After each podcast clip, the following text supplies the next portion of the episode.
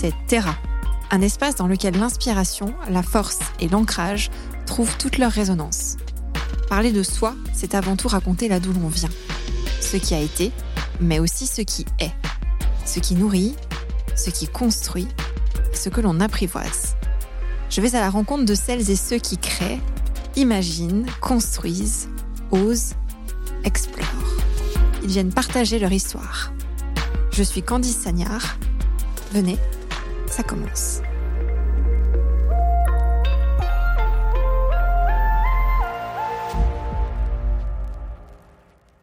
Bonjour à tous, bienvenue dans Terra. Aujourd'hui un nouvel épisode avec bien sûr un nouvel invité. Sans plus attendre, je vais la laisser se présenter. C'est un exercice qui est pas simple. mais On va, on va l'aider un petit peu. Notre invité du jour, c'est Bertie Pellardi. Bonjour Bertie. Bonjour. Merci à toi de nous accueillir. C'est avec plaisir. On est dans ton entreprise, Stoff, S-T-O-F pour ceux qui ne connaissent pas. On est dans la Loire à Saint-Bonnet-le-Château, qui est le siège historique de ton entreprise. Tu vas nous en dire plus dans quelques temps. Est-ce que tu peux, en quelques mots, te présenter?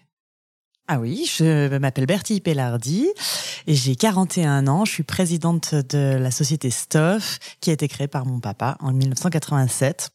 Voilà, si je dois me présenter rapidement, voilà ce que je dirais.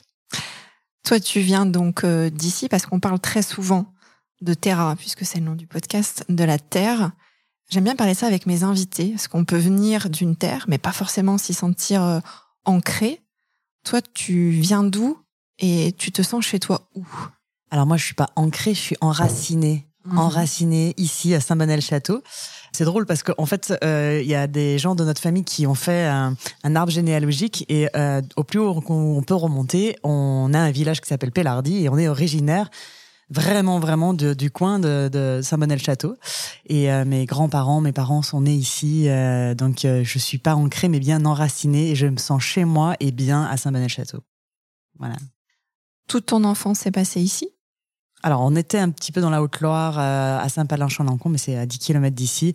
Et euh, oui, ma vie tourne autour d'un rayon de 10 km carrés dans la nature de Saint-Bonnet, dans la campagne.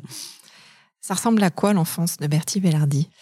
Alors, mon enfance, euh, bah, c'est 10 ans à Saint-Palin-Champlancon, au milieu de, de- dans un tout petit hameau, euh, au milieu des, des, des vaches euh, et des animaux en règle générale. Et après, euh, à Merle-Lénier, qui est à nouveau un tout petit village, au milieu des prés, euh, au milieu des chevaux, parce que c'est une véritable passion chez nous. Et toute mon enfance a été bercée en fait de nature, d'animaux, de, de chevaux et de compétition, parce qu'on s'est mis assez vite à la compétition et d'équitation. Et puis assez rapidement, mon papa nous a emmenés dans son entreprise. On pouvait aller euh, chez des dessinateurs, euh, acheter des dessins pour euh, pour les tissus ou chez des clients. Donc euh, en fait, on était euh, pas excentrés et pas isolés dans notre campagne. On vivait à la campagne au milieu des animaux en étant euh, extrêmement sociabilisés par un papa qui était très soucieux de nous transmettre son savoir et son envie euh, et sa passion, que ce soit des chevaux ou du tissu. On va revenir quelques instants sur l'histoire de ton papa, donc qui a créé cette entreprise en 1987. Oui. Est-ce que tu connais un petit peu, toi, la genèse du projet? Comment ça s'est fait exactement? Comment ça s'est Alors, construit? de ce que moi euh, j'ai retenu de, de ces explications, c'est qu'en fait, il était commercial, donc euh, pour plusieurs sociétés, notamment de- des sociétés de- qui faisaient du tissu au mètre.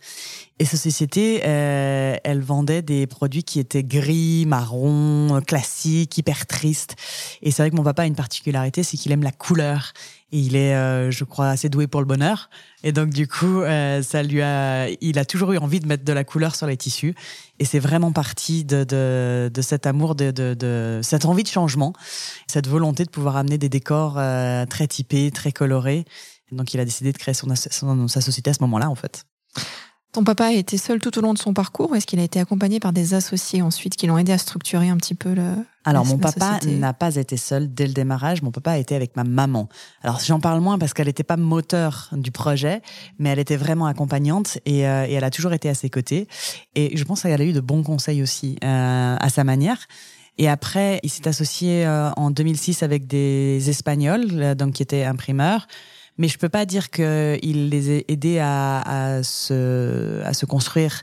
Il s'est vraiment construit seul. Et puis finalement, c'est moi qui ai racheté les Espagnols. Voilà, ça c'est une histoire. euh, Mais non, non, je pense qu'il a vraiment créé ça euh, tout seul, euh, comme il, il en avait envie, et vraiment tourné sur le tissu mètre. Voilà. Et, et moi, en 2004, quand je suis arrivée, bah, j'étais plus à l'aise avec le produit déjà fini, donc le produit confectionné, qu'avec le tissuomètre, tout simplement parce que je ne suis pas une couturière et que je vide avec mon temps et que du coup euh, j'avais envie de rentrer chez moi et de pouvoir changer mes rideaux et de pouvoir mettre des plaids comme j'en avais envie. Et voilà, donc c'est pour ça que on, a vraiment créé deux identités. Mon papa le tissuomètre et moi le produit confectionné. Très bien, donc une collaboration qui fonctionne. Voilà, et qui a fonctionné. Bah maintenant il est, il est à la retraite. Hein. Est-ce qu'on peut revenir un petit peu en arrière sur toi, ton parcours? On a voilà parlé un petit peu de ton enfance, on l'a évoqué. Tes études, vers quoi tu diriges? Est-ce que tu sais très vite, toi, que tu veux euh, prendre la suite de ton papa, au moins travailler avec lui? Alors, non. Je sais que je vais faire un peu de commerce, j'avais ça dans le sang assez rapidement. J'aimais beaucoup le droit à l'école. Euh, donc à un moment donné, j'avais, euh, j'étais un peu assez attirée par le, métier d'avocat. Je suis partie entre le bac et le BTS un an en Allemagne, dans une écurie, parce que j'avais aussi peut-être l'idée d'être cavalière. Euh, je me suis aperçu très vite que physiquement, j'avais un dos qui était fragile et que cavalière professionnelle, ça risquait d'être un peu compliqué pour moi. Par contre, après, du coup, j'ai je, réfléchi vraiment entre le droit et reprendre la société. Reprendre une société, c'est pas si facile que ça. Être fille de, c'est pas si facile que ça. Et parfois, ça, la vie tient un peu de choses. Et j'ai dit à mon père, OK, mon père était très demandeur. Et j'ai dit, OK, moi, je viens, mais euh, je veux travailler avec mon chien. Voilà. Vous savez, la vie, ça tient pas, pas grand chose. Mon père me dit, mais tu emmènes ton chien si tu veux. Et c'est pour ça que j'ai intégré la, société. C'est parce que je pouvais venir avec euh, mon chien au bureau. Comme quoi, voilà, ça, ça tient pas grand chose. D'accord. Donc, tu étais le précurseur du mouvement qu'on appelle Pets at Work. Je sais pas si tu as vu ça. Exactement. Qui fonctionne extrêmement bien dans beaucoup d'entreprises maintenant. Alors, moi, je suis fan de ça aussi, parce que moi, voilà, je pense que les auditeurs vont apprendre aussi que j'ai une chienne et que j'amène aussi parfois au bureau. Et je trouve ça éminemment important parce que ça définit, je pense que c'est peut-être lié toi aussi à l'univers dans lequel tu as des chevaux. Bien sûr. Tu as ce rapport-là avec les animaux qui pour toi est éminemment important. Et c'était un prérequis. Exactement. C'était euh, pour moi c'était un style de vie. Alors je peux plus l'emmener parce que euh, bah maintenant j'en ai deux. Et euh, sur les deux, il y en a un qui qui est pas très très bien civilisé en fait et qui déconcentre beaucoup l'ensemble de mes collaborateurs. Euh, donc euh, donc du coup, bon, je veux plus emmener mes, mes chiens, mais euh, mais ouais, souvent je, en fait quand quand je peux, quand il y en a un des deux qui est qui a besoin d'aller chez le vétérinaire ou quoi, je les emmène rapidement avec moi et, et c'est quelque chose que j'apprécie particulièrement. Oui. Ça reste un point d'équilibre chez toi, j'imagine, le fait de. Alors, c'est peut-être, je sais pas si on peut même dire de passion, ce que tu as dans l'univers de l'équitation, c'est peut-être même plus que ça. C'est un truc. C'est une raison de vivre. Ouais, on sent que c'est viscéral. Hein. Mm. Il y a quelque chose, quand t'en parles, ton visage s'illumine. C'est. Voilà, on sent que c'est en toi que c'est présent. C'est un équilibre entre euh, gérer une entreprise, comme tu le fais maintenant, qui est quand même lourd de responsabilités, de pression, le poids financier, économique, etc., humain aussi, et l'équilibre que tu trouves à côté euh, dans le milieu équestre c'est quelque chose qui est, euh, ça a toujours été essentiel. Alors, c'est exactement ça. C'est particulièrement essentiel et, euh, j'ai envie de dire c'est aussi une raison de vivre. C'est-à-dire que j'ai pas pu en faire mon métier, mais c'est vraiment ma, ma passion. Et du coup, si je ne peux pas monter à cheval, je n'ai plus envie de travailler. C'est comme ça. Alors que quand je monte à cheval, j'ai une énergie qui est euh, géniale et, j'adore travailler et, mon métier devient aussi une passion. Mais euh, l'équitation reste vraiment euh, mon moteur de vie en fait. Et quand on a un moteur de vie qui est assez coûteux, faut quand même l'avouer, surtout quand on veut faire du bon niveau, ben en fait c'est hyper motivant pour pour tout. Donc donc c'est particulièrement un équilibre. Et je dirais même c'est une raison de vivre. Tu fais encore des compétitions? Je fais encore des compétitions. Je, ben, pour un petit exemple, euh, mercredi, euh, je, je, pars à Paris. Euh, jeudi matin, on a une réunion avec le groupe. Je reprends le train à 14h. À 16h, j'arrive à Lyon. Je pars sur une compétition à Chazet-sur-Ain et vendredi, je suis en compétition. Voilà ma vie. Donc, tu arrives quand même à l'intégrer, ça, dans un quotidien de présidente de société. Ça s'intercale de façon. Bah, c'est-à-dire que non seulement j'y arrive, mais si j'y arrive pas, je change. C'est-à-dire que je fais en sorte de pouvoir le faire. Parce que si je peux plus le faire, c'est pour moi ma vie ne m'intéresse plus. Donc euh, les deux m'intéressent, mon métier et ma passion. Donc euh, si j'en ai, si j'ai l'un sans l'autre, ça ne fonctionnera pas. On va parler de ton métier. Oui. Stuff, ça représente combien de collaborateurs actuellement? On est à peu près autour de 90. Mhm. Pour un chiffre d'affaires, on peut donner les chiffres? Oui, bien sûr. On est, euh, suivant les années, entre 44 euh, et 46 millions d'euros de chiffre d'affaires. L'actualité Stuff, ça a été aussi cette année. Euh, vous êtes rentré dans un groupe. Tu vas nous expliquer un petit peu le groupe GJA. Comment ça se met en place ça? Moi, je suis assez curieuse. Est-ce que c'est eux qui viennent te chercher? Est-ce que c'est toi dans l'aspect de la croissance, du développement économique Comment ça interagit tout ça? Alors, on, avait des contacts, on s'est toujours très très bien entendu avec le patron de JJA qui s'appelle Jacques-Olivier Abitboul et on s'était rencontrés à plusieurs reprises avant. On savait que Jacques-Olivier avait éventuellement un projet euh, de se rapprocher d'une entreprise textile pour se spécialiser dans le textile. Mais euh, ça, c'était il y a 5-6 ans et on n'avait pas plus avancé que ça. Il s'est avéré que oui, à un moment donné, quand on a un niveau de, chiffre d'affaires et de croissance qui est assez euh, élevé, on, on, doit se rapprocher, on a besoin de, de soutien financier. Et donc c'était soit on partait sur euh, sur un rapprochement plus de fonds directement, et on a commencé à ouvrir la conversation en fait avec euh, différentes possibilités, avec différents intervenants. Et à ce moment-là, alors je pense que c'est le hasard, mais le hasard des fois le hasard est, écrit. Euh, Jacques Olivier nous a appelé euh, et nous dit bah voilà, euh, moi je serai maintenant prêt pour euh, pour euh, pour se rapprocher. Donc voilà, ça s'est fait comme ça et ben nous entre un fonds qu'on connaît pas qui est très très basé sur la, la, finance pure, qui comprend pas forcément le commerce tout de suite parce que c'est quand même très compliqué et quelqu'un qui fait le un métier qui est très très similaire au nôtre et qui est très bon dans le commerce euh, donc on, a voulu vraiment aussi bénéficier de cette expertise-là et c'est un échange et une collaboration. Donc euh, c'est vraiment intéressant pour nous. Et puis euh, et puis dans un marché qui est quand même très concurrentiel, voilà, un contexte mondial très particulier, il faut quand même le dire. Nous on travaille avec le monde en règle générale, que ce soit en vente ou en achat. Et ben on va pas se cacher qu'on est assez content de ne pas être seul, de ne plus être seul on peut discuter, échanger sur les cours des frettes, euh, sur euh, sur éventuellement une évolution sur un pays euh, au niveau géopolitique, parce que ça compte chez nous, sur des approvisionnements de coton. toutes ces informations qui sont quand même assez techniques et assez difficiles à, à avoir, et eh ben on peut on peut échanger avec un groupe qui a quand même une expertise extrêmement puissante dans beaucoup de domaines. Donc pour nous c'est intéressant. Est-ce qu'on peut dire que c'est aussi passé par une personne? Parce que vous avez eu des discussions pendant la personne effectivement de Jacques Olivier c'est passé que, par une personne. Voilà, si ça avait pas été, et puis s'il n'y avait pas eu ce temps-là, peut-être. Parce que se dire faire des rapprochements qui sont parfois sur des périodes qui sont extrêmement courtes, parce qu'il y a des, il y en a parfois des rapprochements qui sont agressifs. Là, c'était pas le cas. Pas du tout. Alors, ça n'a pas du tout été le cas, et, et c'est vraiment. Euh... Alors moi, je fonctionne comme ça, c'est-à-dire que j'ai besoin d'avoir confiance. Je peux faire beaucoup pour quelqu'un en qui j'ai confiance si j'ai pas confiance, je n'y vais pas, tout simplement. Euh, mon équipe était extrêmement importante. Je voulais pas qu'il y ait de, de, problématiques euh, de licenciement, d'économie d'échelle ou, de choses comme ça. Euh, ce qui m'a vraiment beaucoup plu dans ce rapprochement, c'est que oui, j'avais confiance en Jacques Olivier et, et qu'il avait décidé dès le démarrage de nous laisser en filiale extrêmement indépendante. Et aujourd'hui, c'est ce qui se passe. Parfois même, euh, je l'appelle en disant euh, Tu peux m'aider sur euh, ce sujet-là Voilà, donc c'est vraiment pas intrusif du tout. et c'est vraiment de la collaboration. Donc c'est, j'ai envie de dire, vraiment gagnant-gagnant. Et même si cette année, c'est vraiment une année compliquée, mais pour beaucoup d'entreprises. mais, mais on a vraiment beaucoup de projets intéressants pour, pour l'année prochaine et, on y croit beaucoup. Et cette collaboration est vraiment intéressante. Voilà.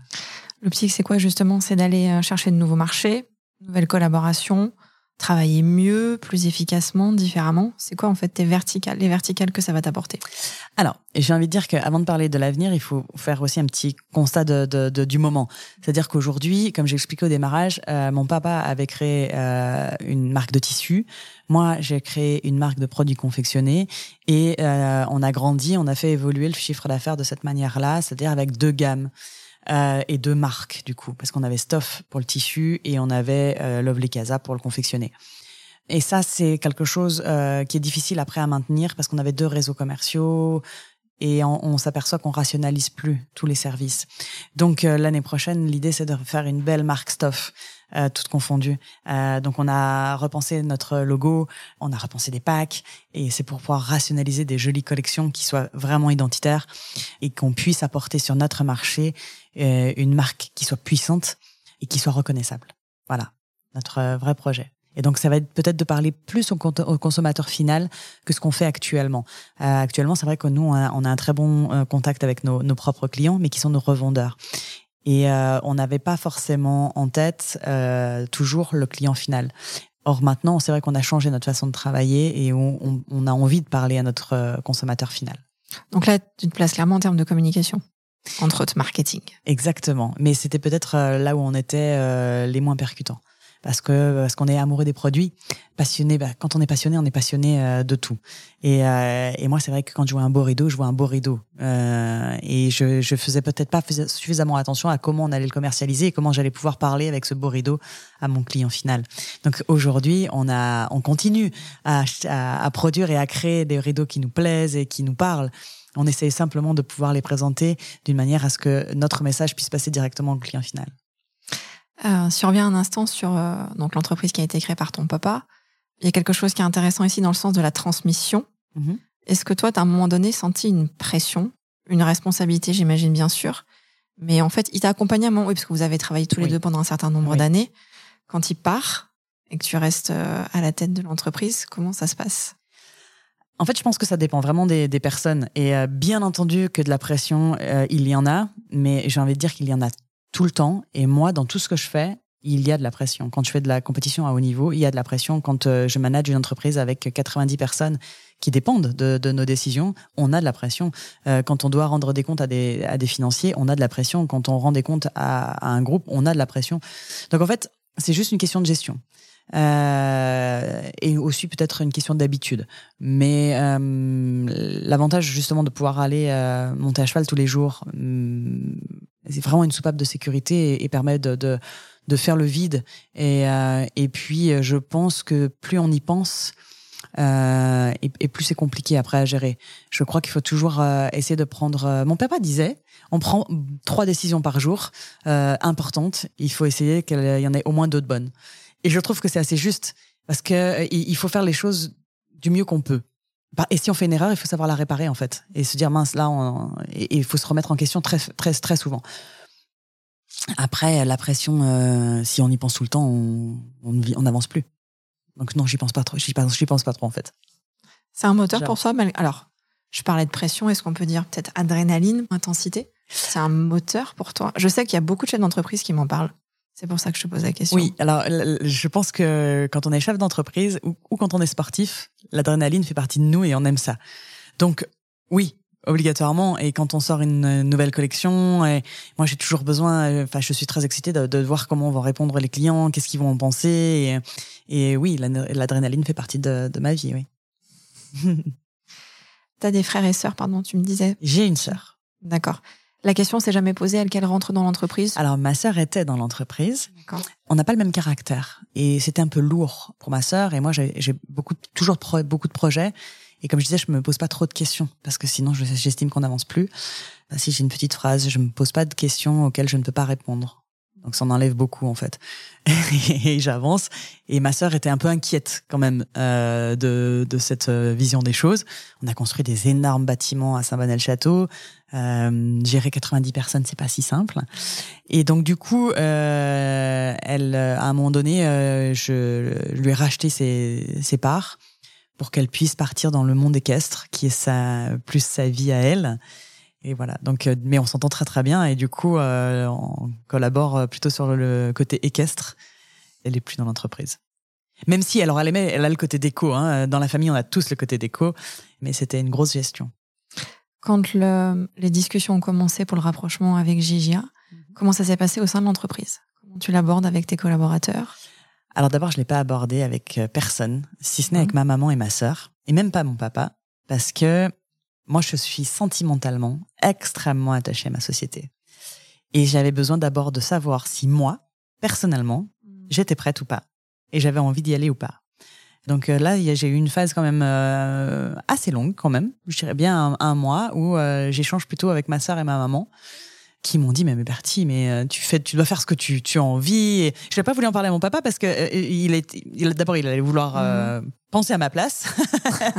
Et ça j'ai pas envie. J'avais pas envie en tout cas. Et ce que je peux comprendre parce que c'est c'est lui qui l'a créé. Mais là c'est pour le coup c'était vraiment un choix qui qui m'était propre. Et puis et puis petit à petit, je me suis quand même faite à l'idée parce que parce qu'il y avait vraiment un échange qui était extrêmement constructif et positif. Et, et Jacques Olivier a su me rassurer en fait il me dire mais euh, ton entreprise, euh, tu vas pouvoir autant l'aimer après en fait. Et après donc du coup j'ai commencé à en parler à mon papa, lui expliquer un petit peu les tenants les aboutissants. Et puis euh, à ma grande surprise, mes premiers collaborateurs que j'ai tenus au courant, alors il y a mon mari hein, qui travaille dans la société, qui est toujours à mes côtés. Euh, qui pour le coup euh, ne voulait pas influencer non plus cette décision là parce que en fait elle m'était assez propre hein. et euh, et puis après j'ai commencé à en parler donc euh, avec Cédric. Cédric c'est mon mari à, nos collaborateurs très proches. Et et à ma grande surprise ça n'a inquiété absolument personne. Et Gigi a une très très belle image et, et ils étaient hyper fiers et plutôt enthousiastes de ce rapprochement et en fait, euh, d'ailleurs, ça m'a fait sourire. J'ai dit bon, il y a vraiment moi que moi qui, qui aime autant euh, stuff euh, indépendante. bon, je me suis remis un peu en question. Je me suis dit, bon, bah si tout le monde mmh. voit l'intérêt de ce rapprochement et que moi ça ne m'inquiète plus, alors alors c'est positif et on y va. Voilà.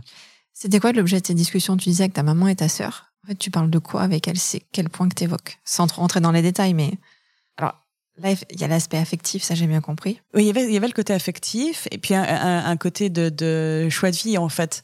Et ma maman, euh, qui est une maman, hein, tout simplement, qui me dit mais euh, d'abord tu dois faire ce que tu penses. Rien que quelqu'un, elle a quand même beaucoup de pouvoir de dire euh, fais ce que tu as envie et fais ce que tu penses. Ça me donne la liberté de choisir par moi-même, je trouve. Et puis rassurant parce que ben je jugerai pas tes choix. Donc ça c'est quand même très rassurant. Le fait de comprendre que d'être seul à ce niveau-là, c'est pas simple et de du coup de dire mais moi je comprends que tu puisses avoir envie de te rapprocher d'un groupe et qui, que vous soyez plus seul. Donc en fait, euh, elle a plutôt eu, des mots rassurants. Ma sœur, euh, elle, elle me dit mais, mais te pose pas de questions. voilà, ma sœur était plus radicale. Maman a compris plus euh, plus facilement un petit peu mes interrogations et, et mes doutes. Et en fait, elle m'a dit mais je comprends tes doutes. Elle, on en a discuté plusieurs fois et elle m'a dit mais bon après moi je te dis ce que je pense. Elle était assez favorable tout de suite elle, ce rapprochement-là. Et puis, euh, et puis parce que je pense que là, moi, j'ai une vie euh, vraiment, vraiment speed. Et ma maman me dit toujours, euh, ça serait cool que tu puisses être un petit peu plus calme et puis prendre le temps un peu de faire des choses simples. Et elle me dit, bah, peut-être que si tu n'es pas seule, peut-être tu arriveras plus facilement à, à décompresser. Pour le moment, c'est pas vraiment le cas, mais vu que j'ai entamé beaucoup de changements, mais mais c'est pas la même pression en fait. Pour le coup, c'est vrai que c'est une pression qui qui est plus positive. Voilà. En quoi? Eh ben, il y a moins de peur. Il y a moins de peur parce que quand on est seul, si on se trompe ou si on prend une décision vraiment importante, hein, je parle pas des décisions du quotidien, mais euh, un changement de stratégie globale euh, c'est quand même inquiétant quand on est seul. Quand on est adossé à Jacques Olivier, qui a, quand même euh, voilà un talent extraordinaire, une expertise extraordinaire, et quand on lui présente une nouvelle strate qui qui va beaucoup changer et qu'il est là en disant non mais là c'est le bon chemin. Donc tu te poses pas de questions et tu y vas. C'est une phrase mais en fait, c'est énorme. Voilà. Donc, c'est pour ça, je trouve que la pression est extrêmement positive. Il y a moins le, côté, euh, la crainte, quoi. La crainte de se dire, euh, là, je prends la décision toute seule, euh, point d'interrogation, quoi. Tu prends des décisions à l'instinct? Pas beaucoup. Je suis instinctive, en règle générale, dans la vie. Mm-hmm. Donc, c'est-à-dire, c'est un. Ouais, le côté. alors, je sais pas, après, on appelle ça comme on veut, sans trop sombrer dans des choses un peu ésotériques, mais l'intuition, l'énergie la fréquence, c'est des choses qui te parlent, toi. Énormément. Et tu te fais confiance Énormément. là-dessus. Alors des moments, euh, des moments, j'ai pas confiance en moi et j'essaye de ne pas prendre de décision à ce moment-là. Mm-hmm. Je me dis ah le biorhythme, mon père appelait ça le biorhythme, mais je, je trouve qu'il a tout à fait raison des moments on sent que hum, c'est pas le moment. Et donc là, il faut savoir euh, prendre le temps de réfléchir ou de laisser parler les collaborateurs pour pouvoir euh, nous le recréer ce côté biorhythme positif en fait. Et puis euh, les énergies, j'y crois énormément. Moi, l'énergie de la nature m'apporte énormément. Des animaux. Par moment, moi, j'ai juste besoin d'aller faire un petit tour pour pouvoir un petit peu régénérer toute cette énergie et ça me fait énormément de bien. Donc oui, et oui, j'y crois énormément et ça me parle énormément. Oui. Quand tu es justement, quand tu as ces phases-là où tu débranches, tu débranches complètement ou parfois ça peut t'aider même à réfléchir à certains sujets business? Alors, je ne débranche jamais, sauf quand je suis sur mon cheval ou si je ne débranche pas, il me fait la misère. Donc, Donc, et c'est pour ça que je dis que c'est une vraie soupape de sécurité. Et surtout celui-ci, il a beaucoup de caractère. Euh, c'est pour ça que je l'aime aussi fort. Mais euh, si je ne débranche pas, il peut vraiment euh, passer à un très mauvais moment. Donc, donc là, je coupe complètement. Je me concentre sur autre chose, sur ma technique, sur mon cheval. Et du coup, quand je, je descends, souvent, j'ai des réponses à mes questions. Alors, je n'y ai pas pensé. Voilà. Et sinon, quand quand je vais plutôt me balader avec mes chiens et tout ça, ça me permet, oui, de, de, de réfléchir sereinement à certains projets, à certaines stratégies. Euh.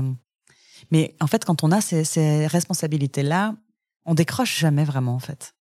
Même quand euh, je, suis en vacances, euh, je vois un beau paysage, bah, ça va ça va m'inspirer une couleur pour un tissu, ou je vais dans un magasin, je, je, vois un motif qui me plaît, je le prends en photo pour un tissu. Ça fait juste partie d'une vie, en fait. Voilà. Je parlais de ce sujet avec d'autres entrepreneurs aussi, hommes et femmes. Et c'est vrai que c'est quelque chose, en fait, ça fait partie d'un, d'un mode de vie qui est parfaitement assumé. Et c'est pas du tout quelque chose qui est négatif. On y pense parce que si ça nous nourrit. Alors, je sais pas si toi c'est le cas. Ah, complètement, complètement. C'est-à-dire qu'en fait, comme je disais, mon métier c'est une passion. L'équitation, c'est une passion. Donc en fait, vu que je suis une passionnée, que je vis de manière passionnée, je ne peux pas faire euh, autrement que, que voilà, ça, ça fait partie de ma vie, c'est mon moteur, c'est mais euh, soit je pense aux chevaux, soit je pense au tissu, soit je pense à, à ma stratégie, soit je pense à, à, mes collaborateurs, à une nouvelle façon de pouvoir apporter euh, peut-être euh, un certain confort. Je, tout est prétexte en fait pour pour avancer sur sur mes deux passions en fait. Donc oui, ça me nourrit. Oui, ça me nourrit. C'est quoi les qualités d'un bon dirigeant selon toi? Oh, Je pense qu'il y en a plein. En fait, on est tous différents on est tous différents et je pense qu'il n'y a pas une façon de, diriger une, entreprise. Euh, moi, je pense, pour le coup, euh, en tout cas, les qualités que je pourrais apprécier, c'est l'écoute. L'écoute, l'énergie positive, pour moi, est extrêmement importante avoir des.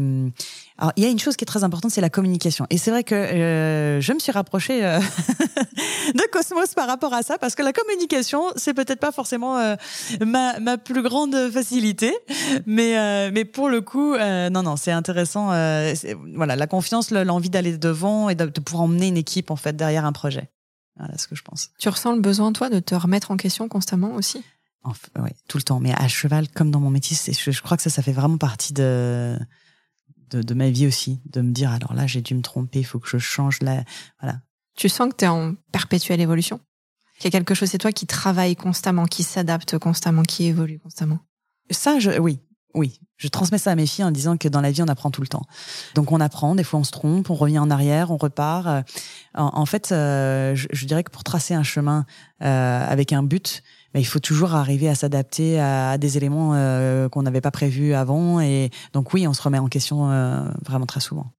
Le nouveau bâtiment dans lequel on est, tu peux nous dire exactement ce que ça regroupe comme activité de stuff? Alors ici, l'activité vraiment principale, c'est la création. On crée énormément de dessins qu'on va mettre soit sur du tissuomètre, soit sur des produits confectionnés. Après, ben, on a tout le service d'aide à la vente euh, donc de, de, de, de, nos assistantes. On a le service achat parce qu'on crée nos produits, mais on les fait produire dans d'autres pays ou en France, mais pas ici sur le site de Saint-Banel-Château. Donc on a tout un service de production, d'achat et de production. Après on a un service euh, de logistique qui est très important où on a énormément de dépôts qu'on a essayé de robotiser un maximum et d'aménager dans les meilleures conditions parce que c'est pas facile euh, tous les jours de, faire de la logistique. On a un service commercial euh, aussi qui est très puissant. On a quand même plus de 15 commerciaux sur la France et à l'export. On a le service financier qui est extrêmement important dans une entreprise. Et on a un showroom aussi à Saint-Manuel-Château pour euh, accueillir nos clients. On a aussi un showroom à Paris. On a le service informatique, l'échantillonnage et on a notre magasin d'usine. Voilà, sur site, ce qu'on nous avons. Je sais qu'on n'aime pas forcément, parce qu'on m'a fait des retours en disant qu'on n'aimait pas forcément ce genre de questions, mais je vais quand même en parler. Je vais pas parler RSE parce que bon. On mais peut. Euh, on peut. Je sais qu'il y a une dynamique qui est assez importante euh, chez Stoff. Oui. Là-dessus, est-ce que tu veux nous en dire quelques mots? Alors, oui, bien sûr. C'est une grande question. Euh, quand on est amoureux de la nature, euh, moi, je suis, je suis pas insensible au changement climatique, en fait. ça a commencé chez vous, même d'ailleurs avant qu'on commence à parler de RSE et qui est aspect. Ça a toujours été une volonté de notre part. Euh, donc, on doit s'adapter avec nos contraintes métiers et essayer de, de, de travailler en bonne intelligence pour pouvoir respecter un maximum la nature qui nous entoure. Donc, on a mis quand même aussi euh, une personne en place vraiment que pour le RSE. Je déplore un petit peu euh, les contraintes administratives qu'on nous impose, qui sont euh, extrémistes, qui ne servent à rien. Euh, c'est comme une taxe, un impôt déguisé. Et pour quelqu'un qui suis, enfin qui est extrêmement proche de la nature, je n'ai pas besoin d'avoir un impôt pour essayer de faire mon maximum. Donc voilà, je, je, je trouve qu'il y a une incohérence entre ce que nous demande l'État et ce que nous on a vraiment envie de faire, et on essaie de le faire vraiment. Mais c'est pas pour l'État, c'est d'abord par conviction personnelle. Il y a d'autres chantiers sur ces sujets-là sur lesquels toi tu aimerais avancer dans les années à venir? Oui, il y en a beaucoup, mais euh, en fait, vu que notre, nous, on a plusieurs sites de production, on essaie vraiment de, de, de travailler en collaboration avec nos suites de production et, euh, et surtout on essaie aussi de faire les choses réellement, c'est-à-dire euh, pas de la poudre aux yeux. Aujourd'hui, nos encres, elles polluent Euh, donc, on essaye de faire en sorte que, des, que de trouver des encres qui vont bien moins polluer. Euh, on vérifie, euh, nous, avec mon mari, mon mari s'occupe de la Chine, moi je m'occupe de l'Inde. On va systématiquement dans les entreprises dans lesquelles on, euh, on produit. On vérifie d'abord l'âge des, enfin, des gens qui travaillent. Il n'y a pas d'enfants, ça c'est interdit pour nous. On a des vraies valeurs en fait. Et euh, on est dans un marché où si on ne travaille pas avec le grand import, il est difficile pour nous de proposer des, des produits accessibles à tout le monde. Donc, euh, on a un véritable équilibre à trouver. Euh, entre euh, la nécessité de notre marché, des prix de marché et, une production qui soit quand même respectueuse en règle générale de la nature et des gens qui travaillent pour nous.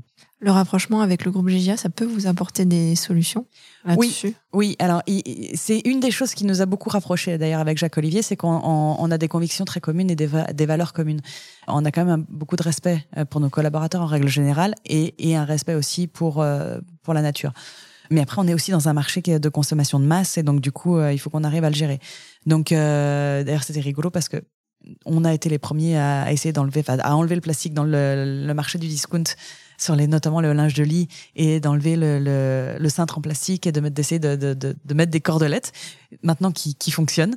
Et en fait ils sont allés dans un magasin acheter un encart à nous à l'époque où on n'était pas rapprochés pour essayer de nous imiter. Donc on, on, a quand même ça. Après ils sont très en avance sur euh, les aides qu'ils peuvent apporter aux écoles ou euh, dans la nature euh, pour reboiser euh, certaines zones.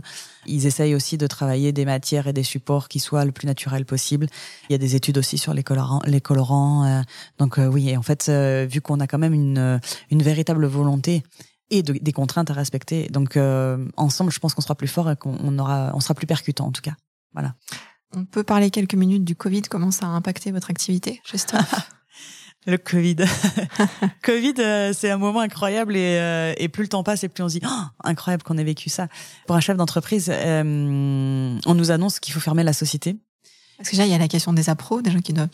En fait, d'abord, c'est quand même juste le ciel qui, qui vous tombe sur la tête. Hein. Déjà. Donc moi, alors là, très instinctivement, le Covid a été que de l'instinct. Instinctivement, je suis passée dans les bureaux et j'ai dit OK.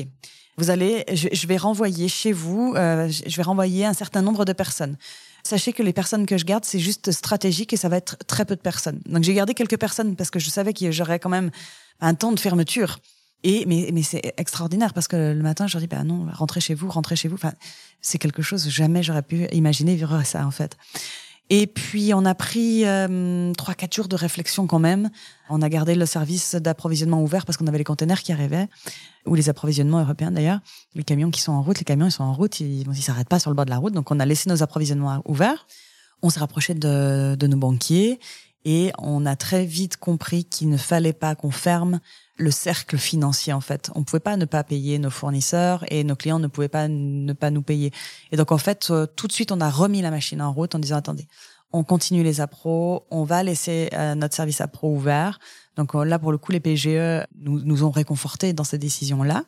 Euh, puis c'est avéré qu'après, il y a eu des besoins de masques et que nous, en tant qu'importateurs, on avait des possibilités d'importer des, des masques de Chine. Donc c'est ce que nous avons fait et on a combler en fait une partie du chiffre d'affaires que nous n'avons pas fait par de la vente de masques. Voilà, donc euh, ça c'est plutôt assez bien orienté. Alors on s'est beaucoup appelé avec les entrepreneurs euh, de notre petite zone euh, extrêmement dynamique de Saint-Venel-Château. Et alors on a tous géré à notre manière, mais on est alors nous on était dans nos entreprises assez seuls. Hein, des fois on était deux, hein, deux dans le dans un grand bâtiment comme ça. on, on s'embête pas, on va dire. C'était un peu isolé, mais c'est une expérience, euh, euh, voilà. Bon, j'espère ne pas la revivre parce que pour le coup, c'est là pour le très très stressant. Voilà, on touche du bois. Euh, c'est très stressant, mais c'est euh, c'est quand même aussi euh, voilà. Bah, on, se, on se dit que l'instinct parfois ça fonctionne bien parce que là pendant deux mois ça a été que, que de l'instinct. C'est venu travailler tous les jours? Oui. Bah, en fait, du coup, j'ai dit à mon mari. Alors mon mari se descendait aussi beaucoup avec moi, mais on a quand même deux enfants. Alors moi, l'école à la maison, juste pas possible pour moi. Euh, je, je, le dis très clairement et je félicite mille, mille fois les mamans qui ont réussi à faire ça. Moi, je trouve ça extrêmement difficile. Donc euh, Cédric a géré toute l'intendance. Euh, il a pris des, profs à distance. Il mettait nos enfants devant l'ordinateur et me rejoignait notamment pour la partie financière où il fallait vraiment qu'on soit qu'on soit tous les deux pour prendre les bonnes décisions et parler avec nos banquiers. Voilà, il était là. Après, moi, je me suis plus occupée du commerce des masques. Voilà, on, s'est réparti les, tâches, euh, mais moi je suis descendue tous les jours. Et puis en plus, j'étais très stressée de rester à la maison en fait. J'étais oppressée, je pouvais pas. Euh, je me suis dit non, il faut, que je sois au bureau au cas où. Voilà. Est-ce qu'il y a du télétravail? Je ne sais pas si c'était déjà le cas avant le Covid. Est-ce que ça a été mis en place pendant, après? Alors, on en a fait un petit peu pendant le, Covid. Et très sincèrement, je ne suis pas pour le télétravail. Euh, en tout cas, pas chez nous. On n'a pas de problème de, d'embouteillage. De, euh, le trafic chez nous, il ben, y, a, y a rien qui se passe si ce n'est euh, un troupeau de vaches qui peut éventuellement traverser la route. Donc, et, je trouve qu'il y a vraiment une émulation quand on travaille en groupe, en équipe et quand les gens sont présents. Ça, c'est la première chose. La deuxième chose, c'est que chez nous, on a quand même des zones blanches. Donc, euh, j'allais pas installer la Wi-Fi à tout l'ensemble de mes collaborateurs. À un moment donné, il y a des, des, des, raisons financières que je ne peux pas faire. Quoi. Donc, on a juste, euh, par nécessité, euh, pendant le Covid, mis un tout petit peu de télétravail. Et là, j'ai quelques collaborateurs.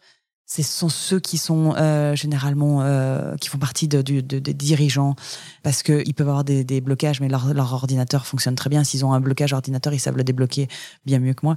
Euh, donc ces gens-là, euh, de temps en temps, font du télétravail, mais c'est très très rare, très très rare. Donc il n'y a pas eu de non. Je sais par exemple sur certains secteurs d'activité, par exemple, il y a des mutations qui ont dû être mises en place parce que le contexte le demandait.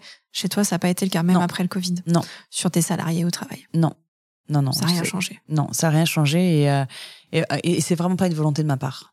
On a, on a quand même eu quelques personnes qui n'ont pas voulu revenir après le Covid, hein, pour, parce qu'ils avaient choisi un autre mode de vie, ça, se respecte, il n'y a pas de problème. Mais euh, dans l'ensemble, en fait, je trouve que nos collaborateurs étaient quand même contents qu'on se retrouve. Euh, il y a quand même une bonne équipe euh, et du coup, non, je, je, moi personnellement, à Saint-Bonnet-le-Château, je ne vois pas l'intérêt du télétravail. Voilà. Tu disais, là, c'est 90 personnes hein, qui sont ici, qui travaillent ici. Alors, sur site, on est une cinquantaine. Après, on a des gens qui sont répartis sur la France. Ouais. Est-ce que c'est quand même possible de créer, avec ces 50 personnes-là, une ambiance familiale, une ambiance de travail quand même? Alors, je sais qu'on est aussi, on va dire, à la campagne. Ça existe, c'est possible? Bah, en tout cas, nous, on essaie de le faire. On essaie de le faire. Et euh, pour les gens qui ont envie de participer à cet état d'esprit, il n'y a aucun problème. Ceux qui ont envie d'être un peu plus indépendants, ça arrive aussi. Mais dans l'ensemble, oui, il y a quand même une, euh, une, une un bon état d'esprit. Et on est quand même content de, de, de venir dire bonjour à l'ensemble de nos collaborateurs. Non, non, je, trouve que on reste à taille humaine. On est quand même dans un petit village. Donc, euh, il y a une partie des gens. D'abord, on a des familles complètes. Moi, j'ai la nounou de ma fille qui est maintenant dans, les, dans les, la production c'est très typique, mais euh, j'ai été à l'école avec plusieurs de mes collaborateurs. Voilà, c'est parce qu'on est dans un petit village, on se connaît beaucoup et euh, donc du coup il y a quand même une ambiance particulière et, et plutôt sympa. Oui, voilà. chose que tu n'aurais pas pu faire à Paris par exemple. Je pense pas. Oui, effectivement. Euh, tu disais tu travailles aussi avec ton conjoint. Alors je sais pas si vous êtes en étroite collaboration. Ah oui, et c'est mon mari. Comment ça se passe? Comment ça se passe? Ça se passe plutôt bien. Ça se passe plutôt bien. Donc il a intégré la société en 2011. Bah, en fait, dans la vie, tout est question d'équilibre. Bah, donc euh, voilà, on est quand même très indépendants l'un de l'autre. Donc euh, lui, il a une partie plus logistique et euh, maintenant plus commerce que moi. Moi, j'ai un côté, plus ressources humaines et, et création. Et on met euh, ensemble nos, en commun, enfin toutes nos décisions en fait. Mais on, on a des parties bien différentes. Et euh, je n'aime pas aller en Chine. Je l'explique pas. C'est comme ça. Je n'aime pas aller. Je me sens pas bien dans ce pays. Et, à, à contrario, mon mari adore ça se pose pas la question. Il prend la Chine euh, en développement et moi je prends l'Inde en développement. Voilà, c'est on essaye d'être euh, d'être intelligent et de ne pas marcher euh, sur les plats de l'autre, d'avoir du respect. Ça c'est très important. Et puis un équilibre dans notre vie familiale. Et vu qu'on a deux enfants qui qui nous prennent pas mal de temps aussi, ça permet à la maison de ne pas trop parler de stuff. On en parle un peu bien sûr, mais euh, mais quand ça nous pèse pas en fait. Et quand ça nous pèse, euh, on, on, le sait. Et j'ai ah moi j'aime bien dire je suis en mode off parce que j'ai plus envie d'en parler. Et, euh, et c'est vrai qu'aussi, il me dit, bah, non, là, pas maintenant. Bon, bah, très bien, pas maintenant. Et, euh, et on respecte et on en parle plus tard ou le lendemain où il n'y a pas de souci. Euh, il aurait pu travailler ailleurs ou c'est une question d'opportunité qui a fait qu'il est rentré dans l'entreprise? Alors, il travaillait ailleurs et c'est moi qui lui ai demandé de venir. Hmm. Voilà, parce que quand euh, j'ai lancé la marque Lovely Casa, voilà, j'avais besoin qu'il soit à mes côtés. Et puis même, je trouve que pour un équilibre de couple, on peut pas avoir autant de responsabilités sans que l'autre sache vraiment euh, de, de, de, quoi on parle. Et donc il était euh, dans une, euh, il a toujours été autour de la fenêtre. Je sais pas pourquoi. Il a vendu d'abord des fenêtres, après il a vendu des volets roulants. Et, et quand on lui a proposé un poste, à, un poste à responsabilité, il voulait bien venir que si il avait une proposition similaire dans une autre entreprise. Donc ce qui est plutôt une décision saine. Et euh, je lui ai demandé de venir quand il a eu une, proposition de responsabilité dans, dans l'entreprise de volet roulant. Donc du coup, euh, il est venu, il s'est occupé du commerce au démarrage, et puis après de la logistique, des approvisionnements, et, et puis et puis après de tout, on fait tout en commun en fait même si on a des spécialisations, on va dire, mais on fait tout en commun. ce qu'il a apporté, c'est son expertise à lui, qui est différente de la tienne. Exactement, exactement. On est très différents d'ailleurs. Ça, tu le disais au quotidien, quand vous êtes chez vous, vous parlez très peu de stuff. Parce que vous en... fait, ça dépend de l'actualité. Ça nous arrive, on peut en parler beaucoup à un moment donné si on a besoin, mais aussi on peut ne pas en parler du tout. Ça dépend de si vraiment on a des sujets importants et brûlants, euh, on en parle. Et on s'interdit pas d'en parler parce que c'est pas un poids en fait. On peut en parler sans, sans que ça nous embête mais euh, mais on a des enfants, deux filles euh, aussi qui nous prennent beaucoup de temps, beaucoup d'énergie et et du coup du coup aussi on parle beaucoup de nos enfants et puis on a toujours plein de projets et des projets immobiliers, des projets de vacances. donc non, notre vie ne tourne pas, notre vie commune ne tourne pas que autour de stuff. On a plein de sujets. C'est quoi les, si je peux te demander à, on va dire, les à court terme et à moyen terme, les envies de Bertie Pellardi pour Stuff ah, les envies de, pour Stoff, ça serait vraiment que notre joli canard devienne connu du grand public. Mhm. Voilà. Que, que, notre marque puisse parler à un maximum de personnes. Parce que, parce qu'on n'a pas été forcément de très bons communicants jusqu'à présent. Mhm. Et c'est vraiment quelque chose que j'ai envie de changer. On est d'accord, tu veux rester dans un marché, toi tu restes de toute façon en passant par des revendeurs, t'as pas vocation à faire du B2C et à vendre directement à ton client final. Pas pour le moment. D'accord. Pas pour le moment. C'est pas, exclu. Rien n'est exclu. On peut jamais rien exclure d'ailleurs quand on est chef mm. d'entreprise parce qu'on sait jamais comment les, les choses vont évoluer. Donc, euh, donc non, je, je n'interdis rien. C'est pas dans mes projets immédiats, c'est sûr. Par contre, accompagner nos clients pour pouvoir vraiment mettre en avant notre marque, ça, c'est dans notre projet immédiat. Et comment on fait ça? Alors, ben, on, on, on cherche, hein, on cherche et on essaye de, de, de, de faire un petit peu de, de, marketing, du vrai marketing. Avec, ben là, on essaye de, de, faire du mobilier. Euh, stuff qui pourrait permettre de scénariser nos produits euh, dans les magasins et de du coup projeter le client final dans un intérieur stuff. Voilà, c'est ce qu'on essaye de mettre en place. D'accord. Et pour que du coup, ben, il se pose pas la question. Euh, parce que nous, on a, on a une particularité, ce qu'on aime beaucoup faire, c'est faire des mix and match euh, de différents dessins, des unis, des petits motifs, des gros motifs, des couleurs. C'est une expertise. Pas tout le monde est capable de, de dire, euh, bah, tiens, je vais mettre du bleu et du rouge ensemble, ça va bien fonctionner. Nous, on est dans des design, on a des designers et on est, c'est notre marque, notre notre identité. Et donc du coup, on veut juste essayer d'accompagner le client sur des intérieurs qui soient vraiment avec des identités, identités fortes, mais tout à fait euh, agréables à regarder, vivables et, et dont on ne se lasse pas. Parce qu'on peut euh, prendre un, un, motif extrêmement puissant et ne jamais s'en lasser si on l'a bien coordonné avec, euh, avec des couleurs plus douces. Voilà, c'est ça qu'on va essayer d'emmener jusqu'à nos clients. Donc c'est cet aspect de, de conseil, de pédagogie, d'accompagnement. Exactement, sur, autour de notre marque. Ok. Donc en donnant vraiment des conseils de style, en mettant, je sais pas, des photos, des mises en situation, en disant. Euh, Alors en fait, c'est le meuble par lui-même qui va essayer de parler, c'est-à-dire qu'on fait une, une micro-scénarisation parce qu'on peut pas manger de la rentabilité de mettre linéaire dans, chez, nos, chez, nos magasins. Chez nos revendeurs. Mais rien que le positionnement, c'est-à-dire qu'on fait une mini scénarisation et le positionnement de certains rideaux euh, qui vont être, euh, par exemple, à motif, à côté de, de, de, coussins unis, à côté de rideaux unis, à côté d'un plaid qui va être lui euh, d'une autre couleur. En fait, c'est vraiment notre euh, mobilier qui va pouvoir emmener le client comme dans un son intérieur à lui, en fait. On va suggérer au client des possibilités de décoration. Donc l'important, c'est aussi que le client il puisse raconter sa propre histoire. Exactement, exactement. Et que s'il aime pas le vert, que ce soit facile pour lui d'aller le remplacer parce qu'on en propose plusieurs couleurs en fait sur le mobilier. D'accord. Je parle du vert comme j'aurais pu parler du rose ou du rouge. Hein. non, on est dans une salle dans laquelle il y a du vert, il y a des feuilles de palmier. Non, mais c'est vrai que je pensais à cette approche-là. Tu parlais de la couleur. Oui. C'est ultra important. Oui. C'est quelque chose que toi, tu veux vraiment partir là-dedans en disant en fait, il faut qu'on fasse. Enfin, il y a cette énergie chez, chez toi qui est quand tu expliques certaines choses, on sent que tu as envie de mettre de la couleur, de mettre des motifs. Il faut que ça vive, en fait. Exactement. En fait, c'est une identité. Et j'entends tout à fait que dans certains, euh, dans certaines habitations, certaines personnes n'aient pas envie. Euh, ou ne savent pas. voilà, ils peuvent ne pas savoir ou ils ont envie d'être neutres. Il n'y a aucun problème, mais c'est un parti pris. Nous, à la limite, s'ils veulent du neutre, dans toutes nos collections, on a du neutre. Euh, mais c'est facile à faire et à mettre. Nous, ce qu'on veut faire, c'est notre identité. On a toujours. Bah, mon papa a commencé comme ça. Il faut pas l'oublier. Et je crois que ça, c'est vraiment une transmission euh, génétique.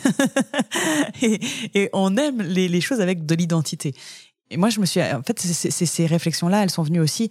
J'ai une maison qui est très marquée. Et à chaque fois que les gens viennent, ils adorent la décoration, ils adorent les rideaux que j'ai mis. Pourtant, ce ne sont pas des rideaux commercialement qui sont faciles. Parce que mhm. les gens ne se projettent pas.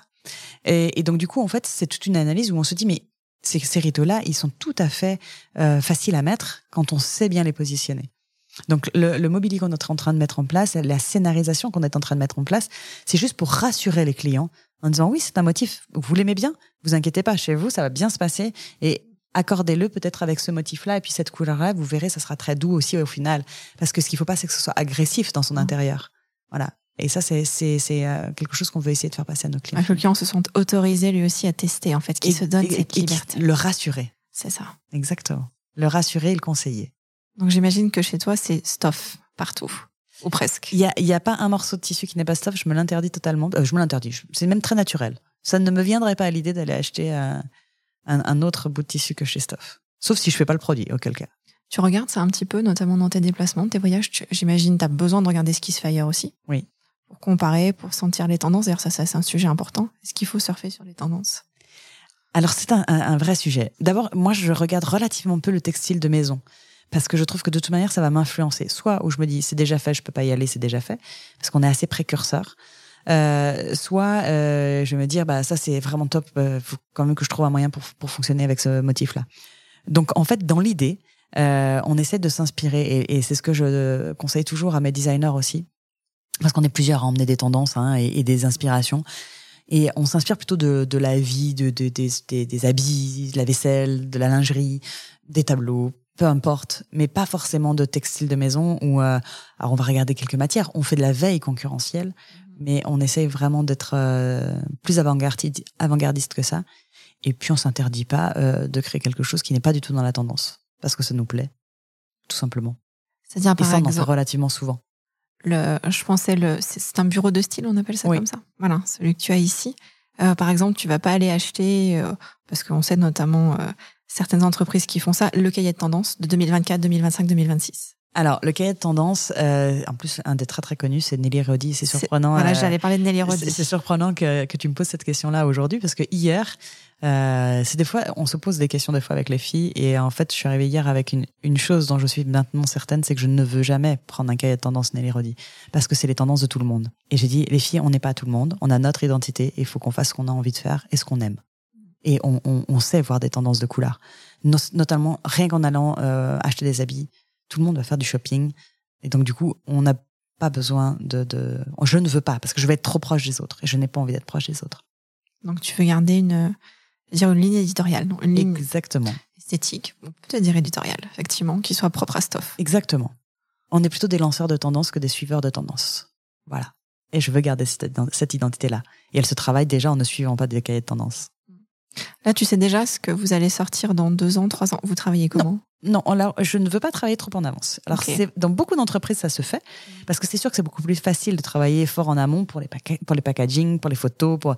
Mais non, moi, j'ai envie de surfer avec les envies du moment. Donc là, on travaille l'hiver prochain. On travaille 6-8 mois en avance. Mm. Pas plus. Pas plus. Parce que notre, collection d'hiver sort en juin. C'est comme ça. C'est mm. Notre collection d'été sort en janvier. Donc non, j'essaie vraiment de Maintenant, il faut qu'on le fasse, mais euh, on voudrait pas passer à côté ben, d'une couleur qui vient de sortir, qui émerge. Euh, voilà. Tu as des retours aussi de tes revendeurs, toi, par rapport à ce qu'ils font? J'imagine que tu peux suivre les chiffres. Oui, alors on a simplement des échanges aussi, tout simplement. Euh, on est on est humain et, je leur enfin je leur dis mais qu'est-ce qui s'est bien vendu, pourquoi, comment? Après des fois c'est très difficile en analyse. Hein.